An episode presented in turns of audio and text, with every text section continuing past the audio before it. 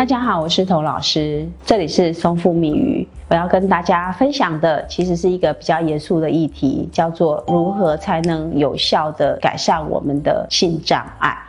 这个议题真的是很严肃，因为很多个案啊，他来这边短期经过我们的调整之后，他是有改善的。但是有一些个案呢，他会没有办法持续。那会没有办法持续的个案，他往往会告诉我说，还有没有其他的方法？他实在没有办法做。你可以想象一个减肥的人，如果他在这个过程中，他其实已经得到了有效的改善，也瘦下来，可是他又用他原先的方式再暴饮暴食，再吃高热量的东西，他其其实是会恢复它原来肥胖的这个部分。性障碍也是这样子。如果你已经经过我们的调整，它可以恢复到一个比较好的状态，为什么我们不持之以恒呢？为什么我们要走原来的路呢？那就是因为你自我放弃。如果在这个过程中你自我放弃，那是谁都救不了你的。所以我认为创造的过程不可能是毫发无伤的，不可能是躺着就好的。所以它必须要透过一个困难的过程。所有厉害的。的事情都是困难的事，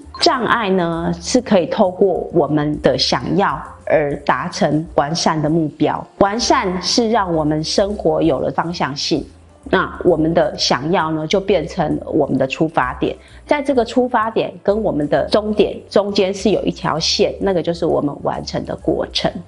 每个人都可以做得到。我相信性的障碍它不是一个不治之症，只要你愿意去好好的去面对它，愿意好好的去处理每一个细节。我相信魔鬼是藏在细节中，这些细节我们去好好看见，一个一个去把它处理掉，我们这个障碍就能够被我们完美的去解决。所以综合以上几点呢，我要跟大家整理的是：第一个，所有的障碍都可以透过我们自己的想要去完美它。第二个是创造，是在这个过程中一个很好的契机。没有一个人可以完全毫发无伤的去创造另外一个新的自己。想要是人的一个基本出发点，到达我们的目标就是终点。我们可以透过想要跟我们的目标之间完成这个行进。最后一个就是每个人都可以做得到，只要你愿意。我相信我们所要达到的目标，包括我们的心障碍，都可以在这个点点滴滴累积的过程中学到了一个很好的经验。